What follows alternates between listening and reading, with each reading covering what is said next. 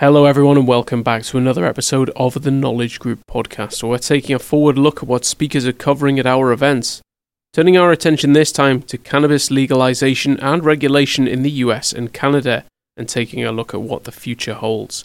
Going live with the webcast June 19th between 12pm and 1.30pm Eastern Standard Time, we're going to hear from Cindy Yee, an associate at Loopstra Nixon LLP. John Fraser will be our second speaker, an associate from Grewal Law PLLC, we're also going to hear from Carl Frederick, a partner at Windels Marx. More information about the panel can be found in the description box down below. You'll also find some information on how to sign up and listen to the event, along with the code podcast25, getting you 25% off your first webcast registration when used at checkout. Let's turn things over to our panel now. My name is Cindy Yee. I'm a lawyer at Loopstra Nixon LLP. We are a mid sized full service law firm in the West End of Toronto, Ontario, Canada. Um, and what I'm going to be speaking about is uh, I'll be providing an overview of the Canada-wide cannabis laws that came into that came into legislation um, last year in 2018. Uh, well, I will also be providing an overview of Ontario-specific and other province and territory specific cannabis laws, and particularly the types of laws um, that Ontario and other provinces are responsible for vis a vis the federal level in Canada. Um, I'll also be speaking about some of the rules surrounding the promotion and advertising of cannabis. And finally, I'll be talking about what continues to remain uh, illegal and prohibited as it relates to cannabis legalization. Uh, my name is John Fraser. I'm an attorney at Grewal Law PLLC in Okemos, Michigan. Uh, my practice focuses uh, very heavily on all things having to do with marijuana here in Michigan.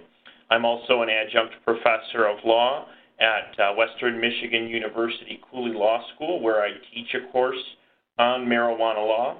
Uh, I'll be speaking about uh, where we are in Michigan as far as medical marijuana business licensing, looking forward to where Michigan is going as far as recreational marijuana, since uh, Michigan voters approved a ballot initiative to legalize the adult recreational use of marijuana in Michigan for those over the age of 21. Uh, we'll also examine some of the unique local control provisions that Michigan has implemented in its medical and recreational marijuana statutes.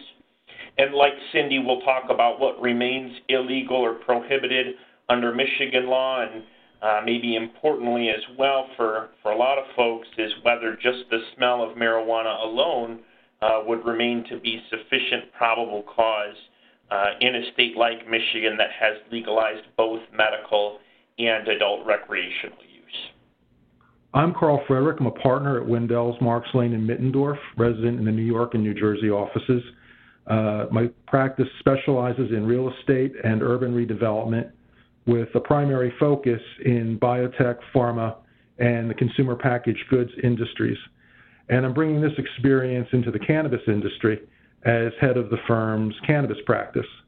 Um, as New York and New Jersey have stalled in their recreational programs, um, I'll be talking about the politics and policy considerations surrounding legalization of recreational cannabis, particularly in New York and New Jersey. I will also discuss uh, the medical, the expansion of the medical program in New York and New Jersey, with a particular emphasis on New Jersey.